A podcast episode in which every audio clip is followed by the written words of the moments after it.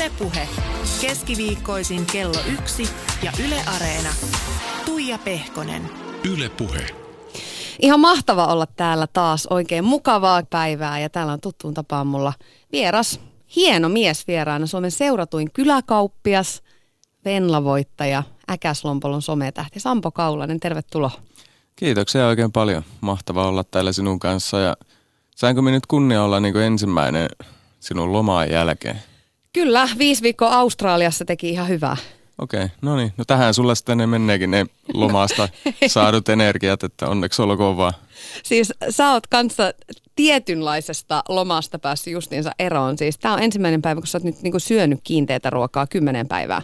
Joo, mulla oli tuossa tuommoinen kymmenen päivän mehu paasto takana. Ja minä sain sen oikeastaan päähäni tuossa vähän, mitähän sitten, no 11 päivää sitten, että me aloitan tämmöisen paaston ja sitten päätin alkaa niin jauhaan tuota mehua ja mä oon nyt tuossa kymmenen päivää nauttinut pelkästään itse puristettuja mehuja ja ei mulla siinä ollut mitään niin semmoista ohjetta tai logiikkaa taustalla, kun minä näin vain Netflixistä yhden semmoisen mehupaasta jutun, niin halusin lähteä testaamaan ja Joo. sitten vetasin kymmenen päivää pelkillä juisseilla tuossa. Niin just joo, että mikä, mikä on nyt sitten fiilis? Miltä, maistuko ruoka hyvältä aamulla? Joo, se maistui hyvältä ja sitten kivalta tuntui saada niinku semmoista kiinteää jotakin niinku chunksejakin tuonne hampaiden väliin, niin se oli kauhean kiva, mutta tota, tuota, tuota, kaikista tympeihän siinä oli se, niinku se yksipuolinen, että se joit koko ajan. se tuota, Lapissa se nyt tavallaan niinku tuo juominen onnistuu pitemmänkin aikaa, mutta tuossa ei ollut mitään niinku sen kummempia päihyttäviä niinku hyviä puolia, mitä se olisi tehnyt se nyt alkoi niin loppuajasta oikeastaan katkeilee ajatus ja sitten tuota muisti häviää. Ja me huomaan nyttenkin, että hiukan niin haahuilee tuo ajatus, että älä välitä sitten, jos vähän niin pätkii, että ohjaa takaisin raiteille. Joo, kyllä mua vähän kyllä jännittää. Meillä olisi tunti tässä yhteistä aikaa eessä, mutta koitetaan pitää sut ruodussa. No kyllä se nyt tunti menee ja juomahommissahan se, se on äkkiä kuule on. Heilattaa tunti toristessa. Niin, varovaisesti. Sitten muista, että on suora lähetys, niin sun täytyy käyttäytyä. Ai niin joo. Mennään, mennään Sampo pikkusen ajassa taaksepäin. Diili vuonna 2010, niin se oli tietysti sun tämmöinen niin ikään kuin ensimmäinen iso kosketus julkisuuteen, mutta oikeastaan koko kansan tietoisuuteen sä oot noussut somen kautta. Jounin kaupan Facebookilla, onkohan tämä nyt varmasti tämän hetken tieto, koska siellä niitä tykkääjiä koko ajan tulee lisää, mutta 584 000 tykkääjää. Instagramissa katoin justiinsa 121 000 seuraajaa aika sika moni tyyppi himoitsee tota samaa. Mikä sussa vetoaa ihmisiin? Mikä on se juttu, että et sä oot saanut tämän onnistumaan sä oot ihan supersuosittu? Tuota, aika vaikean pistit niin kysymyksen. Mullakin lähti se oikeastaan ihan alkua, alkuaankin niin vahingossa liikkeelle. Et, uh, se oli 2013, kun me aloin tekemään somea enemmän – niin meillä oli 2000 seuraajaa tuolla Jounin kaupan Facebook-sivuilla ja se minkä takia me someen menin, niin mä olin silloin Venla-ehokkaana, silloinkin mm-hmm. 2013. Ja tuota, me aloin sitä minun Venla, Venla tuota, kampanjaa vetämään siellä somessa ja me koitin niin sitä kautta saada niitä ihmisiä sinne. Ja sillä... Neljän vuoden työ tuotti muuten tulosta. Joo, se oli neljä vuotta. Ja tuota, itse asiassa siitä se lähtikin. Neljä, päätin silloin, että kun me hävisin sen silloin, että tuota, se on viimeinen asia minun elämäni aikana, minkä me ajoin tehdä, niin on voittaa se helkati pysti. Mutta joka tapauksessa silloin niin me aloitin sen some ja me niin tavallaan siirsin sen persoonani kylä, kylähullun ihmisen sinne somen puolelle.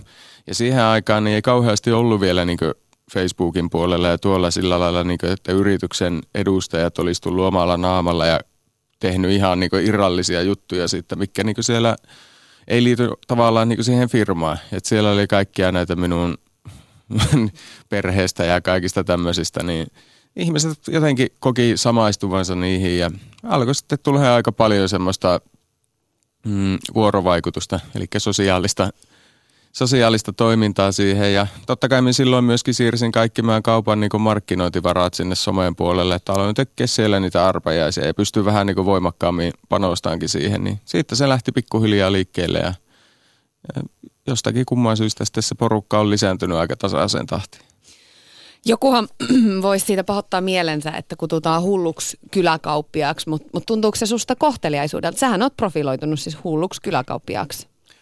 No joo, mullahan oli tässä semmoinen ihan niinku oikea, oikea tota, miksi sitä sanotaan, nelikenttäanalyysi. Me tein mm-hmm. hienosti kämpillä ja katsoin, että missä pystyisi niinku erottumaan. Ja me huomasin, että siellä kauppiaiden puolella niinku kaikista kauhein tungossa oli siellä niinku fiksusti lokerossa, mutta siellä oli kaikista vähiten kilpailua siellä hullujen lokerossa, niin mä ajattelin, että tuollahan on hyvä erottua. Ja sitten kun luonnekin sopii sinne hyvin, niin mä aloin sitä puolta sitten korostaa ja mulla on varmana vähän niin semmoinen leikkimielinen lapsen luonne kuitenkin perus olemus ollut ja me en oikeastaan ole niin sillä lailla halunnutkaan täysin aikuiseksi kasvaa. Että me tykkään siitä, että elämä ei tarvi olla niin kauhean vakavaa ja harmaata, niin tota, mä oon sitten saanut tämän kylähulluuden varjolla niin anteeksi aika paljon ja voi, voi ottaa niin asiat vähän rennommin, että ei niitä minun mielestä niin kannata aina niin, niin jäykkäselkäisesti ottaa.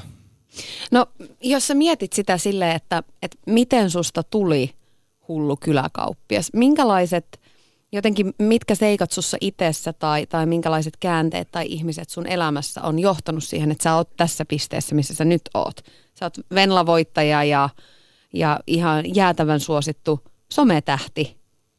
Se on tota äärettömän pitkä tie ollut ja mulla on, jos menee ihan niin lapsuuteen asti, niin mulla on, se on hauska, niin mulla on ollut ala-asteella jo haave, että mä olisin saanut jotakin näyttelijähommia tehdä, vaikka mulla on ollut kauhean esiintymispelko aina. Ja tota, mä oon pelännyt yli kaiken olla ihmisten, jopa niin koulun luokassakin esillä. Et me muista, että mä oon jopa maksanut siitä, että yläasteella joku pitää niin minun puheen tai jonkun tämmöisen, mutta mut tota, se, se että me luulen, että se on ollut semmoista aika huonoa itsetuntoa ja mä oon kärsinyt siitä koko minun nuoruutenikin. Ja tuota, tuntenut sen ihan niin aikuisjäälle asti, että eihän mä ole sen takia niin kauhean paljon koulussakaan pärjännyt, koska sitä on pitänyt itseänsä niin keskivertoa tyhmempänä, että me olen lukiot jättänyt kesken ja sitten oli tuota se nuorisoaikakin oli semmoista, että kyllä mulla enemmän kiinnosti niin paarissa olla ja riekkua siellä. Ja tota, ei siinä kauheasti niin menestystä ole tullut, mutta mulla varmaan joskus 25 ikävuoden vaiheella alkoi niin sanotusti nuo kassit laskeutua, että se alkoi niin murrosikä pikkuhiljaa loppumaan. Niin, niin silloin Oiko tuli... No, onko toi nyt ihan korrekti ilmaisu?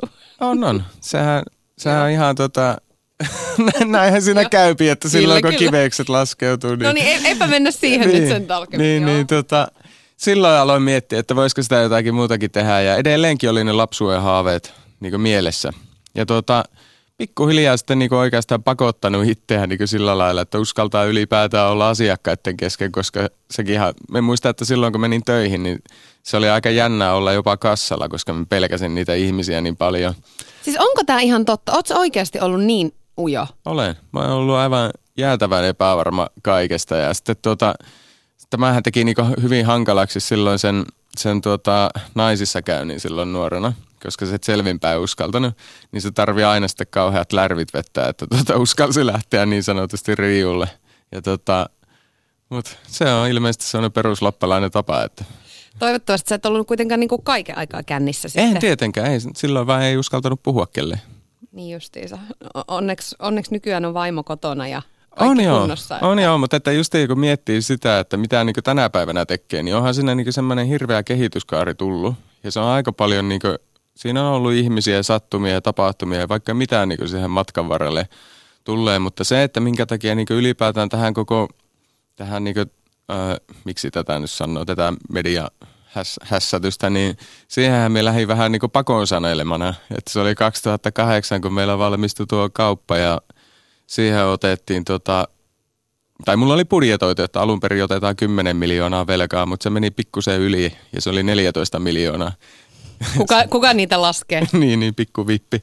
Niin, niin tota, no, silloin oli kaikki menemässä, että pankille ja meinas konkka tulla, niin me mietin, että millä lailla sitä pystyisi niin saamaan niitä asiakkaita ylläkselle lisää, koska meillä kuitenkin 90 prosenttia tulee niin asiakkaista ää, muualta kuin mitä sitten läheltä. Niin aloin niitä markkinointikeinoja miettiä, niin siinä ei kauheasti ollut mitään tehtävissä, koska ei ollut niin valuuttaa laittaa mihinkään tuommoisen markkinointiin, niin sitten mä ajattelin, että mä alan sitten myymään itseäni. Ja tota, se itsensä myyminen tietenkin tarkoitti just niin tätä, että me asetuu alttiiksi sille, että me koitan lähteä niin kuin luomaan tämmöistä henkilöbrändiä. Ja tuota, se, tietenkin siinä oli niinku osaltaan myöskin vähän varastettua tältä keskisen Vesalta sitä, mitä hän oli silloin tehnyt. Ja lähdin sitten niin rakentaa sitä hommaa ja sehän lähti niin pienestä liikkeelle, että lähdettiin tekemään kaupalla kaikkia näitä tapahtumia. Ja aina kun teki semmoisia erikoisia tapahtumia, niin niistä sitten paikallinen media kirjoitti ja me huomasin, että se toimii ja tästä se lähti niin liikkeelle. Mutta sitten kun niitä oli tajonnut tarpeeksi kauan, niin totta kai siinä alkoi niin kuin, mm, miten se nyt sanoo, nälkä kasvaa syödessä. Ja tota, mietin, että mikä olisi niin seuraava steppi. Ja tuli mieleen tietenkin telkkari sitten, kun ei 2009 nurkilla ollut some vielä niin iso juttu. Ja tota, aloin sitä televisioasiaa sitten miettiä, että miten nyt telkkariin pääsisi. Ja mulla sattui semmoinen säkä että kun mä selasin nettiä, niin siellä tuli ilmoitus, että tuo Jallis hakee diiliin kisailijoita. Ja silloin me hakkasin taas sinne diiliin hakemukseen ja tuota, se oli aika hauska prosessi, kun me sinne menin, mutta tuota, pääsin kuitenkin koehaastatteluja. Se täytyy sanoa, että kun me Lapista tulee, niin mulla ei ollut haastat, niin tämmöisistä työhaastatteluista kauheasti kokemusta. Niin mä ajattelin, että me lahjon vähän sitä tuota, tuotannon väkeä ja otin sitten mukaan tuolta Lapista semmoisia paikallisen leipomon niin vasta leivottuja munkkeja ja ajattelin sillä tavalla tuota vähän tuomaristaa voijella, mutta en tiennyt, että tämmöisissä haastatteluissa kuuluisi olla tämmöinen business-luukki päällä ja me tulin niin kuin me nyttenkin olen niin huppari päällä sinne. Elä valehtele. Joo, joo. Mulla on huppari päällä painoin tulemaan ja muistan sen aamun, kun seurailin niitä kylttejä, että mistä sinne pääsee sinne studioon tai mikä se nyt olikin. Ja aukasi oveen, niin siellä oli jumalauta kaikki nämä etelän vetelät niin kiiltävät kellokkäessä ja puvu päälle ja ka- kaulanen, onko munkki lähetti sinne oven pielessä. Ja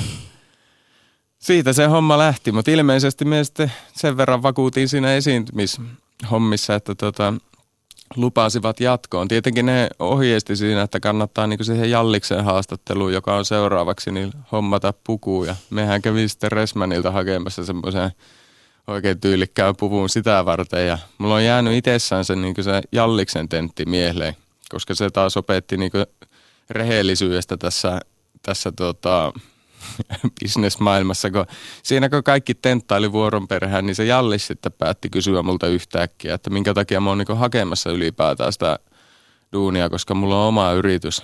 Ja, tuota, ja vielä ha- tiukalla ilmeellä, niin. hänellä on aika semmoinen napakka Joo, tapa. se tuli aika napakasti sieltä ja sitten mä ajattelin, että no meidän sitä, sitä alaa niin kusettaa siinä ja sanoin sitten sille, että en mä ole hakemassa sitä koko hommaa, että me haluan hyötyä vain hänen ohjelmasta. Ja, tota, se oli vähän semmoinen kiusallinen hetki, mutta että kun me lähdin sieltä pois, niin se sitten tokasi näille kavereille, että jumalauta oli ensimmäinen rehellinen työhakija. Ja tota, siitähän se, siitähän se lähti ja sinne kun pääsin, niin kyllähän me tuon, tietenkin tiesin tuossa kohtaa, että ilmeisesti nyt on Kaulasen paikka siellä hupijoukoissa. Mm. Ja hyvinhän se meni sitten. Ja sieltä löytyi vaimokin kuitenkin matkaa. Joo, se oli niinku itsessään niinku reissu oli aivan älyttömän makea. Ää, täytyy ihan sanoa, että siellä oli mulla semmoinen kämppiksenä tämmöinen Arttu, jonka kanssa me vietettiin siellä taustatiloissa tai siinä hotellissa aikaa kuukauden verran. Et me, mitähän me sanoisin, varmaan olisikohan 5-6 päivää ollut selvinpäin ja loput 25 oh. juhlittiin siellä, että tuota, ihme, ettei se sen kummemmin näkynyt siinä telkkarissa. Mutta se oli, kato, mm. aika hulvatonta aikaa. Muistathan sinä, että me ollaan radiolähetyksessä No muistan, muistan, mutta siitä on jo aikaa, se on kahdeksan vuotta, se alkaa olla rikos vanhentunut. Niin, vanhat niin, rikokset niin, voi tunnustaa. Ne voi tunnustaa. Hei tämä tota, äh, samainen Arttu, eli sun nykyinen hyvä ystävä ja tämmöinen äh, käytit nimitystä henkinen neuvonantaja, niin mähän hänelle soittelin tuossa ja mä itse asiassa kyselin, että, että miten tämä neuvonanto yleensä sitten tapahtuu? Että onko se niin perinteisesti saunalauteilla vai puhelinpalavereiden merkeissä vai kuinka? Kyllä me, niin kuin, me jaetaan varmasti niin kuin kaikkia asioita, sitten puhelimessa tai tosiaan saunassa tai missä tahansa. Että, että semmoinen, meillä on hyvä, hyvä syvä yhteys, yhteys ollut aina. Ja en mä nyt usko, että minä olen ehkä se neuvonantaja, vaan enemmänkin sellaista rehellistä jakamista, että jaetaan kaikkia. Sitten siinä sitten varmaan molemmat jollain tavalla niin kuin hyötyy, hyötyy siitä tai ei hyödy. Minkälaisissa asioissa Sampo kääntyy sun puoleen ja kaipaa niitä apuja ja jeesiä ja neuvoja? Varmaan parisuhteet ja riippuvuudet ja mitkä tahansa henkiset kasvut ja totuudet ja rakkaudet ja rakka, rakkaudettomuudet ja ruokavaliot, mitä tahansa. Se on aina mikä, me ollaan vähän sellaisia innostujia, että joku juttu on niin semmoinen, mistä, mistä ollaan innostuneita, on se sitten hengitysharjoitukset tai ruoka tai tota, mikä vaan. Ja, ja, ja sitten se on niin koko elämä hetken aikaa ja sitten niistä puhutaan. Ja sillä on se on makea aina, kun on semmoinen ihminen, joka ymmärtää ja ei ehkä niin tuomitse tai sillä tavalla, että pystyy samaistua ja jakamaan niin asioita. Että meillä on kuitenkin historiassa paljon samanlaisia asioita, että samanlaisia haasteita ollut ja sillä en mä tiedä. Jos ajattelet sitä teidän alkutaivalta vuotta 2010 ja, ja mitä kaikkea sen jälkeen on tapahtunut, niin miten tuo kaikki on muuttanut Sampo? Tai, tai ehkä enemmän niin, että miten se on vaikuttanut häneen? No mä uskon, että hänellä on semmoinen niin kuin itseluottamus niin kuin varmasti noussut ja, ja kuitenkin, kuitenkin semmoinen herkkyys myös, että, että seuraa sitä intuitiota tai semmoista sydäntä ja semmoista niin kuin fiilistä, viboja, että mi, mihin projekteihin lähdetään ja, ja tota, mihin ei lähdetä. Että se lähtee niin kuin sisältä käsin aina se. Et mä tein itse niin kuin taidetta, taidetta niin tota, hän, hän tekee taidetta mun mielestä niin kuin koko ajan tuolla, koko elämällään. Ja toisaalta hän avaa sen koko ajan, koko ajan täysin tota, niin, niin, auki julkisesti. Niin tota, se, on, se on mun mielestä niin kuin mielenkiintoista. Onko se hirvittänyt ikinä siitä vierestä katsottuna? No en mä tiedä hirvittänyt. Sillä niin kuin, on, se, se on kovaa juttua. Tuommoista se on, sit, kun pannaan niin kuin kaikki peliin. Niin. Mutta mikä siinä, omaa polkua kuljetaan ja toteutetaan sitä omaa, omaa juttua. Yle puhe. Siinä kuultiin siis sun hyvää ystävää Arttua ja itse asiassa hän kuvaili sua aika tämmöiseksi niin herkäksi sieluksi, kun ehittiin tuossa Tovi hänen kanssaan jutella. Niin miten Sampo sussa näkyy tämmöinen herkkyys? No, tota, mm, en tiedä näkyykö se ulospäin kuinka helposti vaimoa ainakin sitä monesti moittii, vaikka että me sille sanoikin, että mä oon kauhean herkkä, niin se ei taho, taho sitä sillä lailla niin ottaa, mutta Uh, Tietysti jos se ei näy niin kuin käytännön toimien tasolla, niin hänen voi olla vaikea sitä ehkä. Niin, no kyllä se... Sinällä on... ymmärrä vaimoa. Niin, minä en oikein tiedä, että... No mä oon niin kauhean herkkä. Mä otan niin vipoja irti ihmisistä. Mä teen kaikkea niin tunneperusteella. Ja me pyrin niin luottamaan siihen tunteeseen. Että esimerkiksi niin jos yhteistöihin tahotaan ja näihin, niin vaikka se näyttäisi paperilla tai järjellä kuinka hyvältä tahansa. Mutta jos mulla on sisällä semmoinen jännä tunne, niin, niin se voi olla niinku este kaikkea. Et me pyrin niinku seuraamaan sitä minun tunnepuolta hyvin paljon kaikessa, mitä me tehdään. Ja se on, se on ollut mulla oikeastaan aina semmoinen piilevä kyky, mutta nyt mä oon alkanut luottaa siihen entistä enemmän ja se vahvistuu koko ajan. Ja se tekee oikeastaan elämästä kauhean haastavaa välillä, koska tuota, sitä on niin herkkä kaikille signaaleille, että mitä tulee vaikka puhekielessä. Että jos me kuuntelemme vaikka ihmisten puheita, niin semmoiset niinku, uh, tietynlaiset niinku sanajärjestyksetkin saattaa mulla tietyllä viba-taajuilla, niin tuota, ottaa sillä, että mulle tulee niin jopa huono olo siitä. Ja mä oon yrittänyt myöskin sitä harjoitella sillä lailla, että pystyisi vähän niin tuota, mm, negatiivistakin energiaa sietämään ilman, että sitä tarvii niin itteensä imeä. Tämä on kauhean hankala niin selittää, koska tämä on itselläkin niin semmoista jatkuvaa opettelua, mutta tuota, me uskon siihen, että tuota, energioihin ja kaikkiin tämmöisiin, ja niillä on niin suuri vaikutus sitten, että mihin ne kaikki viepii. Joo, aika, aika tämmöistä niin syvällistä puolta selvästi. Joo, tosi syvällistä. Ja tuon Artun kanssa niin se lähti liikkeelle. Mie en heti tullut sen kanssa toimeen.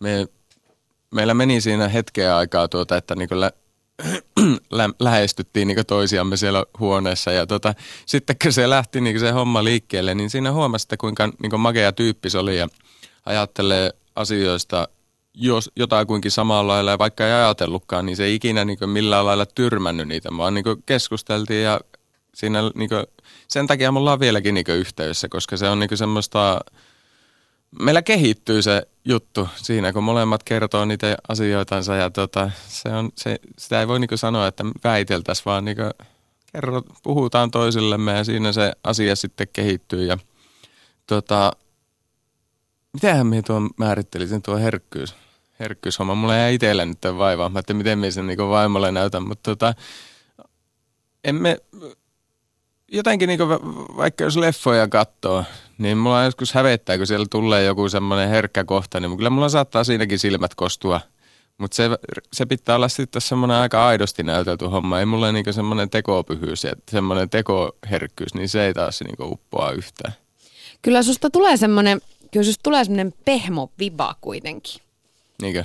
Joo, kyllä näin niin kuin tämmöisen puolen tunnin kohtaamisen perusteella, niin kyllä mä laittaisin sut niin kuin pehmo enkä kovis kategoriaa. No näin meikin olen ajatellut ja tota, vaimo kyllä on välillä sitä, sitä vastaan, mutta tota, kyllä meikin mieluummin ole, tai mie, mieluiten olen siellä, niin siellä pehmispuolella. Eikä siinä ole niin mitään vikkaa olla siinä pehmispuolella, koska tota, kyllä mä olen niin valmis ihmisillä sillä lailla avautuu, jos, jos tuntuu, että ne ei niin käytä sitä hyväkseen tai tuota, iske sitten niin si, sitä kautta tuota, pataan, niin ei siinä mitään. Minun mielestä se on kiva tuntemattomien kanssa, että jos ihmisiä saapii avattua ja saapii hei, heijäkin niin rentoutua, että he pystyvät oikeista asioista puhumaan, koska monesti jos otetaan vaikka semmoinen kylmä bisnespuoli, niin mä oon kauhean allerginen semmoiselle, tiedäkseen, semmoiselle, miksi sitä sanotaan, semmoiselle kasuaalibisnesjutuille, koska ei mulla kiinnosta semmoinen jäyhä jäyhän jäykkä jutustelu, eikä mulla niin sillä lailla kiinnosta niin päivän pörssikurssit tai paljon sää on.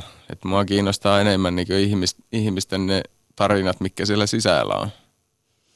Tämä on kyllä aika jännä kompo, kun, mi- kun miettii sitä, että on herkkä sielu ja sitten otat 14 miljoonaa velkaa niskaa ja teet kovaa bisnestä ja, ja sitten vielä tämä kaikki mediamylly, mikä ei, ei välttämättä aina herkille ihmisille ole, ole sitä kaikista helpointa kestettävää. Niin kyllähän siinä itsensä saa niin kuin aika monelle mutkalle vääntää. Saa siinä vääntää ja sitten siinä justiin monesti niin tulee paha mieli, koska sieltä, sieltä tulee niin paljon semmoista negatiivista kommentointia, mutta kai sitä on niin koittanut sillä lailla myöskin niin kuin, ö, pientä kuorta saada siihen niin kuin, ja ymmärtää sen, että se sosiaalisen media ja kaiken toi vaikka julkisuuden tuoma media, niin sitä vain on sitä shittiä, mitä siltä ihmiset niin nakkoo. Ja ne monesti nakkoo niin pelkästään jo sen takia, että on niitä omia paha, pahoja tuntemuksia niin puretaan sitten vaikka minuunkin. Ja tuota, eihän ihmiset tunne minua tai ei ne tiedä minua. Niillä voi olla jokaisella niin omanlainen mielikuva minusta tuntematta tai tietämättä, että kaikkihan on niin oikeutettuja siihen mielipiteeseen, mitä ne haluaa sanoa ja mulle se on ihan fine, mutta siinä pitää vain niin sillä lailla itseensä kovettaa siltä, että ei ota niin kaikkea sisäänsä. Mutta täytyy sanoa, että se joka tapauksessa, kun sitä tarpeeksi tulee ja vaikka niitä lukkeja ei niin otakaan sisäänsä, niin kyllä se niin vaikuttaa sillä lailla, että se jääpi jäytää. Ja kyllä mulla on monesti niin sitten siinä vaiheessa, kun se kuppi niin sanotusti menee nurin, niin sitä niin vaimollekin sanoo, että kyllä mua niin nyt oikeasti vittu riittää tämä touhu, että lopetan niin kaikki, mutta kyllähän se niin kaiken kaikkiaan niin tämä retki, mitä tässä on tehnyt, niin on antanut enemmän kuin että se on vienyt. Että tämä nyt on vain niin yksi semmoinen hinta, mitä tässä joutuu niin maksaa. Ja sehän on ihan makea sitten kuitenkin huomata, että on monesti semmoisiakin ihmisiä, vaikka ne kuinka ärhäkästi tuolla somessa melskaa, niin ei ne välttämättä sitten, kun ne tapaa niin oikeasti, niin se voi olla paljon miedompi se vastaanotto siellä. Annat sä heillekin mahdollisuuden? Totta kai, me, kyllä me annan niin pääsääntöisesti kaikille mahdollisuuden. Ei, ei siinä ole mitään, mutta tietenkin on jotakin semmoisia rajoja, että ei, ei minun tarvi niinku semmoista ihan päätöntä loukkaamista kuunnella, eikä semmoista, mikä niinku kohistuu äh, henkilökuntaa tai johonkin muihin minun ympärillä oleviin, koska ei he ole siihen syyllisiä, että me tehdään tätä työtä, mitä teen. Ja tota, kyllä me niinku pistään sieltä somesta estolistalle sitten ihmisiä – saman tien, joka niin näkee ihan selkeästi, että se on joko trollausta tai sitten semmoista aivan niin päätöntä haukkumista tai sitten justin koskee henkilökuntaa, niin ne lähtee automaattisesti estoon. Ylepuhe keskiviikkoisin kello yksi ja Yle Areena. Tuija Pehkonen. Ja täällä on kyläkauppias Venla-voittaja Sampo Kaulanen paikan päällä vieraana. Tuossa tuli aika paljon puhuttua noista julkisuuden kiroista ja siitä, että mitä se on tuonut mukanaan. 2010 tosiaan lähi diili ja sieltähän se alkoi. Mutta ujona esiintymiskammoisena poikana, niin miten nykyään nautit sä kuitenkin tästä kaikesta? Mitä sä tästä saat? Uh, kyllähän me nautinkin. Totta kai me nautin. Uh, me nautin aina sen jälkeen, kun saapi jotakin makeaa tehtyä. Itessään niin silloin aikana, kun mulla alkoi sitten puhekeikat tulemaan. Sekin oli ihan vahinko, miten me sille tielle jouduin, mutta tota, se oli aivan karmea niin siedätystä, että uskalsi mennä sinne lavalle. Se oli paha, pahalta tuntuneen kaikki ne puhekeikakki, mutta sen jälkeen oli kiva olo, kun sen oli niin saanut tehtyä ja oli ylittänyt itsensä. Niin siitä tuli kiva olo, mutta mä oon huomannut, että se on nyt vähän kehittynyt siihen malliin, että siitä jopa pystyy siitä esiintymisestäkin nauttimaan. Että se on ollut hauskaa. Ja tota, mitä siitä on saanut, niin on tullut tietenkin kauhean paljon semmoisia projekteja, mihin ei välttämättä olisi normaalisti päässyt mukaan. Ja mikä niin tuossa tuorempana oli tuo selviytyjät, niin se oli niin yksi semmoisista hullummista ja makeimmista reissuista, mitä on tullut ikinä tehtyä. Aikamoinen hullu täytyy olla, että siihenkin lähtee. Joo, ja mulla oli vielä siinäkin silleen, niin kuin mulla kaikessa käy, niin me lähdin sinne sieltä ja mulla ei ollut kolme päivää aikaa valmistautua siihen reissuun, niin tuota, siinä ei kauheasti ehtinyt niin funtsimaan strategioita, mutta Toi sopii jotenkin musta sun tyyliin. No joo, se oli aika, aika haipa, haipakka, että keskiviikkoiltana kello 10 tuli tieto, että nyt on lähtö ja sunnuntai-iltana sitä oltiin jo sitten siellä, siellä tuota, ottelemassa aamu, että kun lähdetään saarelle. Että se oli kauhean, kauhean vaihos, mutta tämmöisiä on tullut niin paljon, että on päässyt tuommoisiin projekteihin, mitä ei niin välttämättä normaalisti olisi päässyt. Niin, niin ne on niin rikastuttanut kauhean paljon elämää ja totta kai on sitten päässyt tapaamaan ihmisiä ja niin kuin nyt höpötellään täällä, niin nämä on tosi mahtavia juttuja. Että jos me ajattelee, että me lappaisin sitä, kun monesti ihmiset kysyy, että enkö me niin tehdä sitä normaalia työtä, ollenkaan siellä kaupalla, että, eli hyllytä ja sun muuta, niin mä oon sitä miettinyt, että miksi sen pitäisi sitten olla niin se kauppiaan tai yrittäjän elämä niin jollakin lailla lokeroitua siihen johonkin normaaliin ennalta odotettuun kuvaan, että miksi se ei voi olla myöskin jotakin muuta, jos se antaa vaihtelua ja silti kaikki hommat pystytään hoitamaan, niin me en sitä ole niin sisäistänyt, että minkä takia se näin kuuluisi olla. Niin se on mahtavaa, jos voi vähän niin kuin mennä niin sanotusti boksin ulkopuolelle, niin kuin sanotaan aina. On joo, ja sitten jos sitä meinaa tehdä niin kuin pitemmän aikaa, niin monethan kuitenkin kyllästyy tai leipääntyy johonkin hommaan, niin tässä ei ole niin kuin sitä vaaraa, että heti niin kuin yhteen asiaan kyllästyy, jos on monta, monen tyyppistä linjaa olemassa, niin sittenhän voi sitten lopetella asioita sen mukaan tai himmata toisella puolella enemmän, niin se pysyy aika mielekkäänä.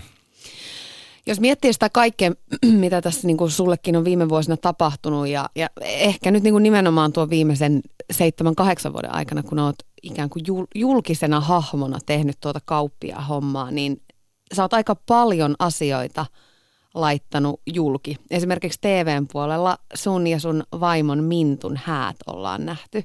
Ja sä oot perustellut tätä itse sillä lailla, että, että päätit uhrata kaiken, etkä peitellä mitään. Niin Mm, eikö se mene liian pitkälle? Mit, niin kuin mitä, miten sä sen itse mietit silleen, että et jos sä laitat kaikki asiat julki, niin mitä sulle itselle jää? Niin, mitä sinne jääpi? Jääpihän sinne vielä aika paljonkin. Että tuota, uh, joo, se oli kyllä, niihin aikoihin se tehtiin se päätös, että se on kauhean hankala lähteä sitten erittelemään niitä asioita, että jos, jos me niin julkisesti olen vain joku tietynlainen kuvaa, mutta minusta jääpii kuitenkin ulkopuolelle se suuri osa, niin, niin silloin siinä on minun mielestä niin kaksi erilaista, tai suurempi mahdollisuus, että ihmiset kokee erilaisena, mitä oikeasti on. Ja niinhän ne kokee nyttenkin, mutta että se olisi varmaan se kontrasti vielä isompi. Ja tuota, siinä kun lähdettiin tuota hommaa tekemään, niin totta kai en mistään niin yksin tuota päätöstä tehnyt, että nyt laitetaan kaikki, vaan kyllä siinä niin perheenä jo jouduttiin miettimään, että lähdetäänkö tätä tekemään. Ja tota, kyllä se niin Minttukin on laittanut itseensä siihen melkoiseen myllyyn verrattuna siihen, että kun hän oli kuitenkin turvallisissa palkkatöissä eikä tarvinnut niin tämmöistä taakkaa kantaa mukanaan, niin tota, olihan se semmoinen paikka, mutta kun se lähti kuitenkin pienemmästä liikkeelle, että me lähdettiin niin sitä omaa settiä laittaa niin pieni TV-ohjelma ja pieni määrä somessa, niin kai se on siinä nyt sitten niin pikkuhiljaa vaan kasvanut, niin se on niin semmoinen siedätysvaihe ollut, että – Tota, en tiedä. kyllähän meillä on, me ollaan monesti kärsitty myöskin näistä suurista suista ja tarkoitan nyt suurella suulla sitä, että sitä niin päästään niitä sammakoita ulos. Kun tässä oltiin tota... Niitä on pari hypännyt tässäkin. No, no on joo, niitä lipsahtaa aina silloin tällöin, mutta että niin kuin, just niin kuin kysyit niitä rajoja, niin emmehän me nyt halua niin seksielämästä höpissä, jos ei sitä kysytä, mutta silloin kun me oltiin menossa tuohon johonkin ensi leffaan ja siellä Tainola Rita tuli kysymään, kun se liittyi niin aiheeseen se, se tuota, elokuva, niin se kysyi, että jotakin seksiin liittyvää. No Minttuhan sieltä päästi sammako ulos ja kertoi siitä ja sitten me heitin siihen omat juttuni päälle ja ei meillä niinku tarkoitus ollut siinä alkaa niinku avaamaan jotenkin mä, eikä, eikä se nyt varmaan nyt ketään kiinnostakaan. Mutta tuota, sitten se... ky- mä lupaan kyllä, että se kiinnostaa. no joo, mutta... Tuohon ei kannata luottaa. Niin, no mutta joka tapauksessa sehän sitten uutisoi ihan niinku otsikon kautta isompana juttuna, että Sampo ja Minttu avaavat seksi elämää ihan niin kuin me oltaisiin siinä, että nyt tulkaapa nyt kuuntelemaan, kun me kerrotaan, että mistä asennosta sitä painetta. Ei, no mutta siis, miten nämä tämmöiset jutut, kun, niin kun sattuu tällaisia, onko ne nyt sitten kämmejä tai mokia, mokia tai mitä median kanssa tietysti niin suhatessa sattuu ja tapahtuu, niin, niin nauretaanko niille sitten jälkikäteen? No joo, kyllä meillä on, meillä on niin sillä lailla se suhtautuminen siihen omalta kohdalta mennyt, että mulla oikeastaan enemmän huvittaa se, että just jos seksistä vaikka puhutaan – ja vaikka se uutisoihan tu- tuolla lailla, niin meillä huvittaa se, että miten hassusti on niin toimittaja sen vääntänyt sen tekstiin siihen.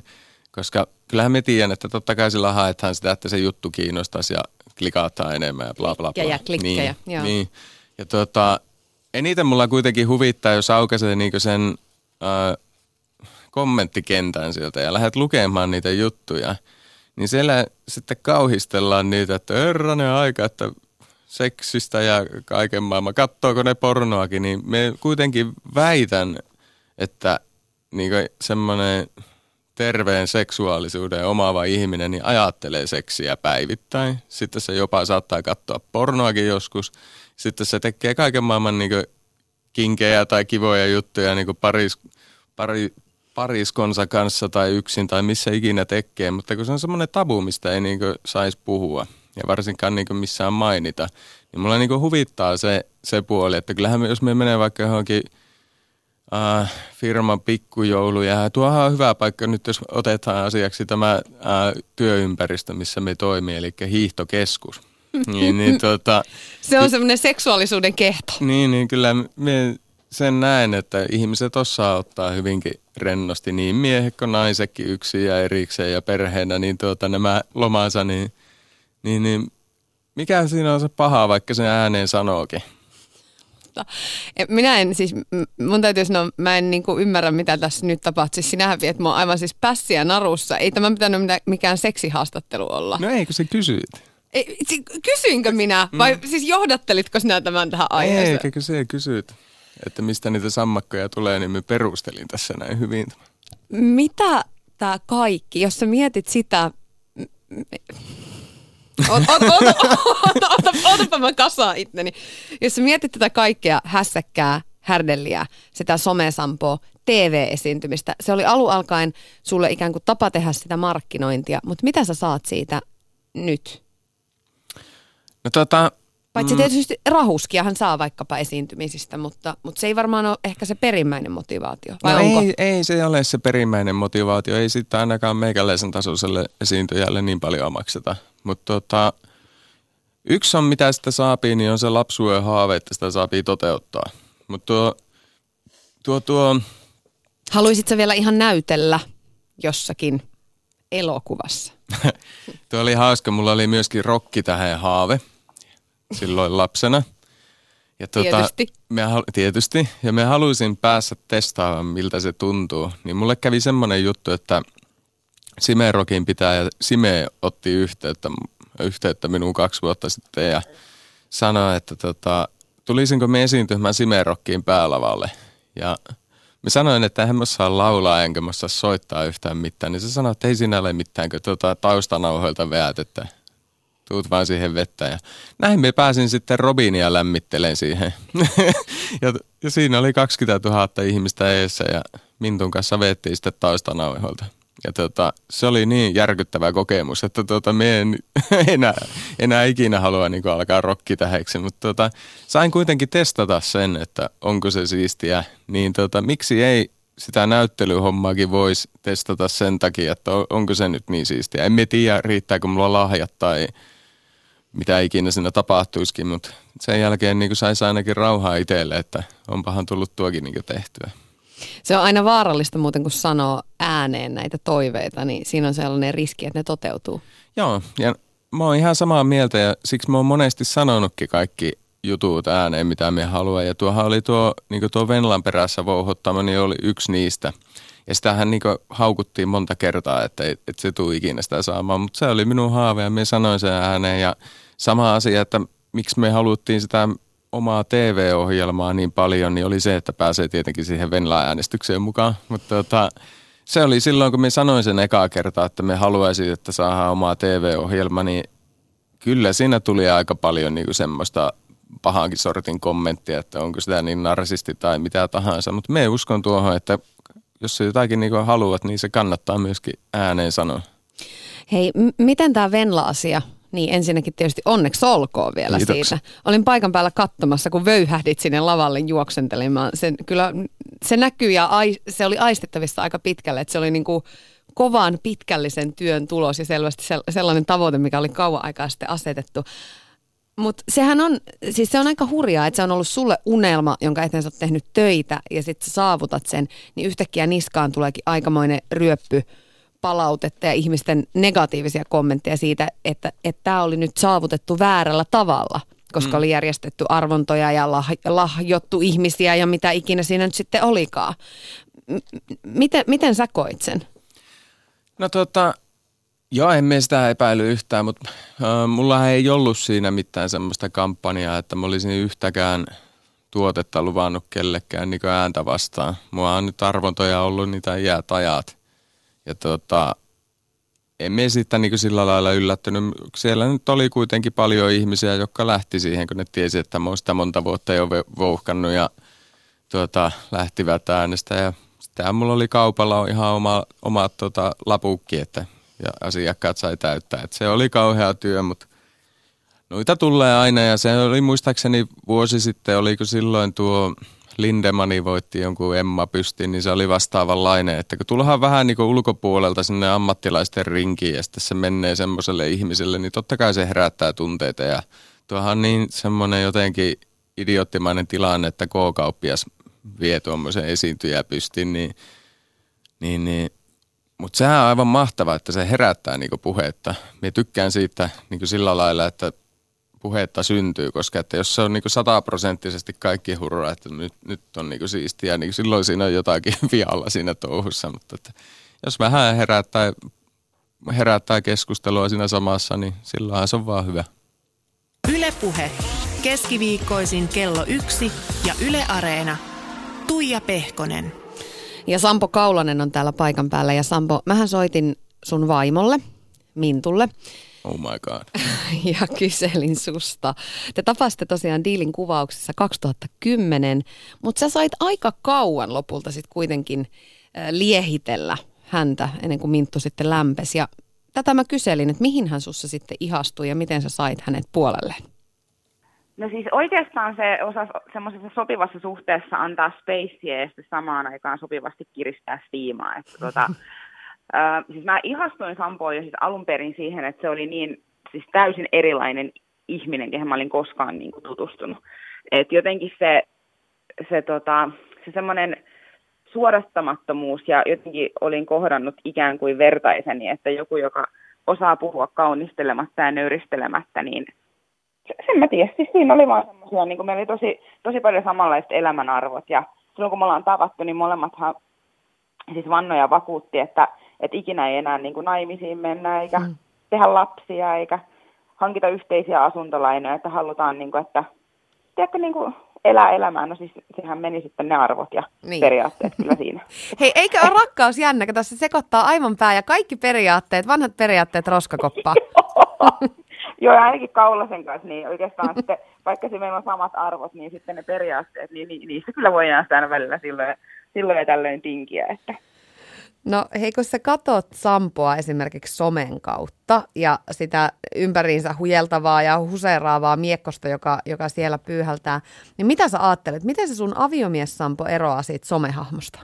Voi elämä, kun tietäisit. Siis se mun aviomies Sampo on esimerkiksi tällä hetkellä, jos mä mietin, että mä oon just FaceTimasin sen kanssa parikymmentä minuuttia sitten, niin se makaa tuolla hotlassa vällyjen välissä ja katsoo Netflixiä. Sitten hän kuitenkin niin kuin samanaikaisesti, kun mä katson Facebookia joku aika sitten, niin se tuuhottaa siellä, kuinka hän on tämmöisellä vege, vegaanilinjalla ja se on tiedätkö, niin kuin energiaa täynnä ja uhkuu ja puhkuu. Ja sitten meet siitä Snappiin katsoa, niin siellä se vasta energinen jätkä onkin. Että tota, siis jotenkin ehkä se energiataso, jos sen saisi joskus sinne kotiokkin, niin olisin tosi tyytyväinen, mutta kyllähän, vink, kyllähän vink. se siis poik- Niin, vink, vink, ja siis kyllähän se siis poikkee. Että jos sä katsot esimerkiksi niin kuin sitä, minkälainen se on nyt selviytyissä, niin se on mun sampo. Se on niin kuin se itse sampo, mikä tota, jonka kanssa mä diilaan päivittäin. Hän ei ole mikään suupaltti, hän ei ole mikään tota noin, niin, paikan keskipiste, hän on hyvin semmoinen itseensäkin vetäytyy ja tykkää olla mietteissä ja ajatuksissaan. No, mm, teillä on kuulemma tosi tulisiakin riitoja välillä. Parisuhteeseen, nehän, nehän kuuluu nyt siihen, että välillä otetaan yhteen.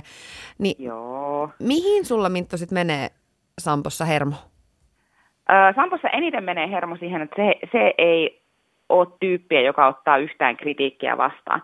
Ja se ei myöskään niin kuin kestä, että sen kanssa ollaan ikään kuin eri mieltä. Ja sitten niistä se oikeastaan aina sit se pakka niin kuin räjähtää. Et me, meillä monesti menee siihen, että kun mä oon semmoista mököttävää sorttia, ja hän on taas sitten semmoinen niin kuin tulisielu. Eli jos alkaa vaikka tämmöinen, jos meillä alkaa vaikka niin kuin riita keskenään, niin mä saatan niin kuin vetäytyä hiljaiseksi sen takia, että jos mä aukaisen suuni ja annan sille palautteen siitä, että mikä mua nyt suututtaa, niin se ottaa sen vastareaktion sen, että se vaikka potkaisee tuolin seinään, ja sitten se lähtee lätkiin ja sitten siitä ehkä seitsemän minuuttia, niin se soittaa, että en halua tapella, että voitaisinko jutella. Ja sitten mä oon vasta siinä vaiheessa, kun kerännyt niitä lämpöjä. Että mä vasta niinku oikeastaan niinku lämmittelen ja aloittelen tätä koko hommaa. Ja siitä se, niinku, se koko pakka oikeastaan yleensä niinku räjähtää. Yle Puhe. Siinä kuultiin siis Sampo Kaulanen sun Minttu vaimoa ja näinhän se on, että vaimon suusta tulee se totuus. No kyllä sieltä ainakin niinku osa totuus tulee. Ainakin tämmöinen niinku Mintun kuulonen lausuntohan sieltä tuli. Hän on suorapuheinen nainen. On joo, ja ei se, ei se kauhean paljon niinku väärässä ollut, mutta tota, Saisit olla vähän topakampi siellä kotona, se oli se viesti. ää, millä lailla topaakampi. Se tota, Tästä te varmaan illalla puhutte. Joo, me aloin miettimään, Mintun kanssa on kauhean vaikea olla topaakka, kun se on itse semmoinen tota, kauhean topaakka, että tuota, mutta joo, se on kyllä hauska. Me ollaan semmoinen pariskunta, että molemmat kyllä kiihytään nollasta sataa aika äkkiä. Ja mä oon paljon semmoinen jyrkempi ja mulla monesti saattaa lähteä joku tavara, mihin, se on niin kuin, että mihin me saa äkkiä niin purettua sen energian, niin tota, se voi lentää tai pot, potkassa tuolin tai mitä ikinä, niin tota, silleen se menee. Mutta Minttu on erittäin, erittäin taitava. Se on yksi niistä ainoista ihmisistä, joka niin oikeasti osaa niitä nappuloita hieroa sillä lailla, että mistä se lähtee. Niin että hyvin harvoin tulee niin kellekään muulle räjähettyä niin paljon kuin Mintulle. Se tietää mistä vetaassa ja tota, meillä vain on semmoinen ero, että niin kuin hän kertokin, että hän on sitten paljon pitkävihaisempi. Että mulla menee hyvin äkkiä myöskin alas, että mä oon ihan ok jo sen kanssa, niin Minttuhan saattaa kyteä niin viikkotolkulla siinä vielä ja tota, sillä lailla vähän haastavampi, mutta meillä voipi olla tosiaan, se saattaa olla niin ihan avioeron paikka, että jos me aletaan jostakin pyykeistä niin tappeilemme. Tarkoitan siis, että pienistä asioista saattaa tulla kauhean iso asia ja silloin tuntuu, että lyöhän niin lusikat jakkoon. Hei, mi- miten näistä sovitaan? Siis toihan on oikeasti, se on tosi vaikea tilanne. Mä oon itsekin tämmöinen niin nollasta sataan kiihtyjä ja sitten niin lepyyn aivan, aivan sadasosa sekunnissa myöskin. Sehän on tosi vaikea tilanne, että se toinen kantaa siinä kaunaa ja vielä on, on niin kuin ikään kuin vasta lähössä liikkeelle ja sä näet, että, että nyt tässä kestää. Joo, ja tota, mä oon nyt oppinut tässä niinku vuosien varrella. nyt Pit, pitkällisen työn niin. tulos. Joo, Minttu varmana kuuntelet, ei pidä paikkansa, mutta mä oon oppinut sen, että siinä ei auta, kun niinku mennä itteensä ja tota, nöyrästi pyytää anteeksi. Ja vaikka joskus tai useasti olisi Mintussakin vikaa, niin täytyy siltikin vettää niin itteensä se, koska hän niin näkee asiaa eri tavalla. Niin täytyy vain pureksia huulta ja alkaa sovittelemaan. Ja tota, se loppuu paljon nopeammin kuin se, että me ollaan sitä jankkaamaan. Mä oon sitäkin koittanut vuositolkulla, että sitä läpi liikaa puremaan, niin meillä niin kestää viikon muuten se riitatilanne ja sitä ei jaksa kukaan. Se on niin matalapaineinen olotila, että siinä ympärilläkin kasvit kuolee. Että tuota, tuota, tuota. Mutta joo, jos ei halua saada niinku päätökseen, niin kyllä siinä pitää vaan niinku mennä. Ja siinä on niinku semmoinen tietynlainen kuolemanlaakso, minkä yli pitää kävellä. Se ei tunnu ikinä hyvältä se sopimisvaihekaan. Sanoit sä kuolemalla, kutsut sä tätä kohtaa kuolemanlaaksoksi? Joo, Joo. kyllä. Se, no, se on sen tuntune. Joo. Tuota, ähm, helpottaako se vai vaikeuttaako se asioita, että et on kuitenkin eri paikkakunnat, että et välillä sitten Tampereella ja välillä Äkäslompolossa ja, ja voisiko, niin kuin, suositteletko sä tämmöistä puolittaista etäsuhdetta muillekin pariskunnille? Uh, hankala minua lähteä niin suosittelemaan kellekään. Ei, ei, ei tämä mikään helppo ole, mutta siinä on hyviä ja huonoja puolia. Silloin kun tulee riitatilanne ja ollaan etävaiheessa, niin se on totta kai huono. Silloin on vaikea niin sovitella yhtään mitään, koska tota, etänä on paljon helpompi riidellä. Mutta tota, sitten on semmoisia, että kyllä tässä alkaa niin näillä vuosikymmenillä myöskin niin kaipaamaan sitä omaa aikaa. Ja kaikella kunnioituksella, niin kyllä me tykkään siitä – sitten olla ihan itsekseenkin, ettei Minttu ole siinä. Ja me tiedän, että Minttu tykkää myöskin omasta ajasta, että menos siinä. Et se on välillä ihan kiva, että on niinku viikko toistakin molemmat niinku eroissa toisistaan. Ja sitten siinä vähän tota, kerkeää ikäväkin tulla ja sittenhän se taas niinku uudestaan näkisikö pääsee yhteen ja peitto heiluu. Ja, no, ja nyt taas tämä kortti. Niin. Mm. Näin, mutta me kerro, sinä kysyt jälleen kerran. Ja toisaalta sä lupasit olla heti alussa rehellinen. Niin, Tietysti niin, mä, en, niin. mä en pyytänyt paljastamaan ihan kaikkea. Ei, mutta se on jälleen kerran, kun mennään siihen, että mihin me luulee, että moni asia niin parisuhteessa tai avioliitoissa kurpahtaa, niin varmaan on justiin nämä niin petipuuhakki. Että jos se menee niin liian semmoiseksi arkiseksi nyhtämiseksi, niin eihän siinä ole niin sillä lailla mitään pointtia. Mutta sitten kun sitä pystyy niin spaissaamaan, okei, okay, tämä lähtee. Siis t- spaissaamaan sitä puolta ja tota, mm. on tämmöisiä tiettyjä väliaikoja, niin, niin, niin ne tekee oikeasti hyvää. Tarkoitus oli siis seuraavaksi kysyä, että et, et koetko rikkautena vai raskautena sen, että, että teillä teette molemmat Jounin kaupassa töitä, että arki ja työ on liitoksessa toisiinsa, mutta jotenkin se ku, vähän, vähän niin, kuin niin sanotusti leimikysymys tuo äskeisen kommentoinnin jälkeen. Jäin vaan miettimään sitä nyhtämistä tuossa nyt sitten. nyhtämistä. No tota, joo, no me menen nyt suoraan tuohon, mitä sä Oho. kysyit, niin siinä on kyllä haasteensa. Ö, varsinkin silloin, kun minun luonne on enemmän semmoinen pääpilvissä ja jalat irti maasta ja Mintulla on päinvastoin. Että jos mulla on niin ideoita, niin kuin viimekin vuonna oli semmoinen, että me haluaisin maailman suurimman poron siihen pihalle, niin Minttu ei välttämättä näe sitä ideaa sillä lailla. Se näkee pelkään hintalapun saapuvan hänen tyköön. Ja tuota, me näen niin sen paljon pitempänä ajatuksen juoksuna, että mitä se tuopii ja mitä siinä on mahdollisuuksia. Ja nyt me haluan tänä vuonna maailman suurimman joulupuki, joka on viisi kertaa isompi ja kaikkia tämmöisiä. Ja me, ei hänelläkään ole kyllä helppoa. Ei ole, ei. Ja sen pitäisi niinku suitsia sitä, mutta ö, siinä kohtaa Mintun suitsiminen on minua kohtaan taas semmoinen. Silloin alussa, kun puhuttiin niistä energioista, niin me koen sen sitten monesti semmoisena niinku luovuuden näivettäjänä, että se on samalla niin kuin Harry Potterissa ne kuoliot lentää siihen paikalle, niin se tappaa sen luovuuden. Ilman, että se perustelee mitään, se vain sanoo, että liian kallis, liian idiotti ja sun muuta. Niin, niin tota, ne on niinku semmoisia haastavia tässä tässä työskentelyssä. Ja tietenkin sitten kun on jotakin tämmöisiä voimakkaita tunnetiloja jostakin, mistä kiistellään, niin se menee sitten välillä siihen niin parisuhteen se, sillä lailla, että se ei liity tavallaan siihen, niin siihen työhön millään lailla. Niin se on huono. Mutta taas sitten kun tehdään tämmöistä juttua, että tämä on vähän tämmöinen perhebisnes, niin kuin tämä esiintymistä ja kaiken kannalta, niin totta kai tämä on helpompaa vaimon kanssa, kuin että se olisi niin palkattu toimari tuossa kainalossa. Ky- kyllä, kyllä. Joni, mistä tulee se, se sun elämän asenne ja, ja tuo arvomaailma, että sä et selvästi niin kuin murehit turhia? Kun miettii sitä, että, että se on aika, siis sehän on ihan hullun rohkeeta, siis joku sanoisi tyhmän rohkeeta hypätä yrittäjäksi. Sä hyppäsit kolmannessa polvessa teidän kauppaa yrittäjäksi, otat 14 miljoonaa lainaa. Ei, mm. Siis siinähän ei ole järjen hippustakaan. Siinähän niinku saa täristä kuin haavan lehti jatkuvasti. Ja sä vaan jotenkin niinku porskutat, että no tässä päivä kerrallaan ja eteenpäin edetään. Mistä se tulee? Semmoinen niinku luotto elämää. Ja se rohkeus.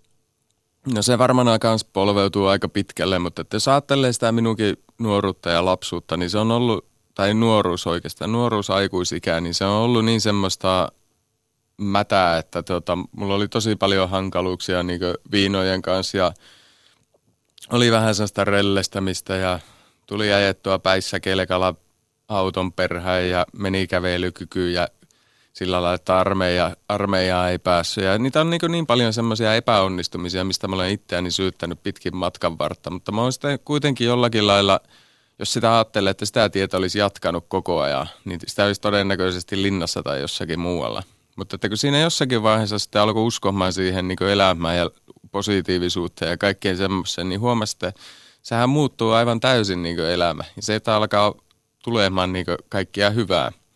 Niin, niin en mie sitä ota enää niin, niin kauhean stressillä, että mitä sieltä vastaan tulee. Totta kai välillä, välillä niin on vähän huonompiakin yöunia ollut, kun on tietynlaisia vaateita pankeilla ja sun muilla, mutta tota, jotenkin luulen, että aika paljon työtä pitäisi tehdä, että sinne kadun pohjalle joutuisi ilman, että siihen niin itsellä ole minkäänlaista vaikutusvaltaa. Ja me luulen, että kaikista paras niin kuin vaikutusvalta tuohon elämän mielikkyyteen on kuitenkin se, että se pysyy niin semmoinen positiivisuus ja ilo siinä niin kaikkea kohtaa. Ja mä oon aina kiitollinen, kun me saa jotakin uutta, uutta elämää. Niin on se sitten työn tai minkä tahansa puolesta, niin sekin, että kaikki mikä tulee, niin ottaa ne myös kiitollisena vastaan. Et tuota, monesti niin epäonnistuminenkin on opetus jälkeenpäin, huomat, sen huomaa jälkeenpäin, että tämä oli hyvä asia, että se meni päin helvettiä, niin on jopa kiitollinen niistäkin, että tulee niin paskaakin naamalle. Onko ollut semmoisia hetkiä, tai, tai mitkä on ollut niitä, niitä kaikista vaikeimpia hetkiä? Kun tuntuu, että nyt ei tarvitsisi enää sitä paskaa tulla naamalle. No jos tätä kauppahistoriaa ajattelee, niin se oli raskain, että se meni niin perseelleen se homma. Viisi vuotta tappiota, toista vuotta ilman palkkaa, koko ajan stressi, koko ajan pelko, että kaikki menee. Sitten siinä oli hyvin pitkä, niin isä sairastu äh, henkisesti, sitten hirtti itteensä. Se oli tosi raskas aika. Kaikkia tämmöisiä, mitä on niin tosi voimakkaita juttuja tullut, niin kaikista näistä on kuitenkin sitten loppukäessä selvinnyt ja – ei siinä ole siltikään auttanut alkaa niinku mitenkään niinku tenuttamaan kaljaa tai siirtämään sitä jotenkin muualle, muualle tai syyllistämään. Että tota,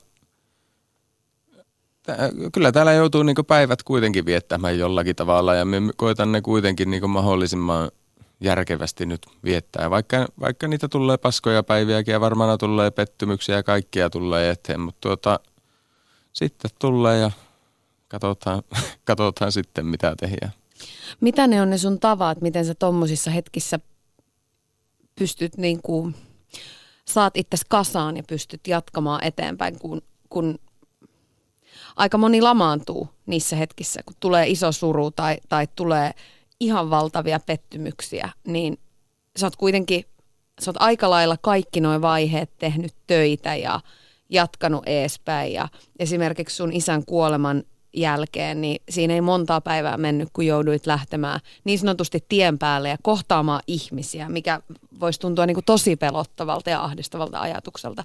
Ja varmaan se sitä olikin. No se oli sitä ja kyllähän siinä niin kuin, se meni aivan sumussa. Se oli tosi raskasta aikaa, mutta kyllähän siinä tietenkin äiti on ollut semmoinen vahva, vahva tukeva ihminen taustalla. Vaimo on, perhe on, kaikki lähi-ihmiset, niin ne on kuitenkin siinä auttanut koko ajan, että jaksaa – mutta totta kai kaikkihan lähtee sitten loppukäyssä kuitenkin itsestä myöskin, että tota, siinä joutuu niinku aika paljon, paljon vaan luottaa siihen, että vaikka sitä tulee sitä märkää päin naamaa, niin kyllä se tulee vielä se auringonpaistekin jossakin vaiheessa. Ja se vaihtelee niin paljon ajankohdasta, että silloin kun mulla menee oikein maihin, niin Minttuhan sitä nauraakin. Se oli yksi kerta tulossa Lappiin päin. Se tuli olikohan se ilta vai aamujunalla, se tuli sinne ja mulla oli justiin semmoinen oikein depressiivinen kausi menossa ja me sanoin, että me ei enää jaksa ja mä haluan niin helvettiin täältä niin Suomesta, että me pakko päässä jonnekin. No me sitten varasin johonkin, oliko se Ranskaan lennot ja sitten Minttu lähti minun kanssa iltapäiväjunalla takaisin Helsinkiin, että päässään sinne ja se on minun tapa sitten nollata se, että me lähden niin pois kokonaan tästä kuviosta. Ja olen siellä, että niin kauan, että alkaa energia palautua ja siitä lähtee niin uuteen nousuun niin sanotusti, mutta ne vähän vaihtelee aina ne tavat milloinkin. Että joskus riittää ihan tuota ulkoiluja ja hyvää ravintoa ja mehupaasta. Jos sä mietit niitä sellaisia haaveita ja unelmia, mitä sillä pikkusampolla aikana oli, niin onko ne kaikki käynyt toteen? Oonhan me saanut kaikkia testata. Mä oon kaikkia näitä saanut niin vähän eri tavalla vain koklailla, että se on tullut niin työn kautta. Ja tuo on ollutkin yksi semmoinen juttu, mitä mä olen koittanut niin opettaa, kun on puheessa kysytty, niin tuota, että miten voi niin unelmista tehdä totta, niin se saattaa tulla jotakin kiertotietä pitkin myöskin, että se ei välttämättä, jos mä olisin niin luopunut siihen, että okei, että me en päässyt sinne am- näyttelijäkorkeakouluun tai mihinkään näyttelijäkursseille, niin okei, no me en päässyt, mutta me pääsin sitten sen monen mutkan kautta, kaupan homman kautta niin esiintymään ja tekemään telkkarietten töitä ja päässyt jopa sinne rockistara lavallekin ja kaikkea. Tuota, ne voi tulla monen mutkan kautta. Niin onhan tuo aika, aika, aika lailla semmoinen, niin kuin, siis tekisi mies on melkein tämmöinen niin kuin amerikkalainen unelma, kun miettii tuota sun taivalta. No joo, onhan se sillä lailla. Toki vähän pienemmässä osavaltiossa, mutta kuitenkin. mutta isosti kuitenkin. Joo. Ö, jos katsot Sampo sun elämää eteenpäin, niin minkälaisia asioita sä siihen vielä toivot ja, ja mitä sä vielä tavoittelet? Ää, meille tuli yksi semmoinen unelma, että me halutaan jossakin vaiheessa asua vuosi ulkomailla. Ja tota, se on nyt seuraava, mitä minä niinku tavoittelen, mutta se vaatii aika paljon niinku vielä työtä, että sä pääset siihen tavoitteeseen. Eli mulla on semmoinen viiden vuoden plääni, että sen jälkeen voisi niinku vuoden ottaa ja jossakin päin. Vaimo, vaimolle ehdotin Karibian suuntaan, mutta tota, vaimo oli sitä mieltä, että ne oli ne Karibian naiset, jotka siellä veti eikä se ilmasto, mutta tota, ää, me toivon, että siihen viiden vuoden varrelle ennen sitä Karibiaa mahtuu hyvin paljon tämmöistä kikkarointia, mitä tähänkin mennessä on ollut ja mitä näitä unelmanjämiä on vielä jäljellä, niin saisi ne toteuttaa tuossa. Ja tietenkin sitä taloudellista puolta, että siitä pääsisi pikkuhiljaa niin vapaammaksi. Mun mielestä tuo kuulostaa ihan älyttömän hyvältä viiden vuoden plääniltä, ei muuta kuin kotiin Mintulle kovasti terveisiä. Et kiitos Sampo Kaulanen, oli ihan mahtavaa saada sinut tänne vieraaksi. Ei mitään, kiitoksia sulle ja terveisiä Suomen kansalle.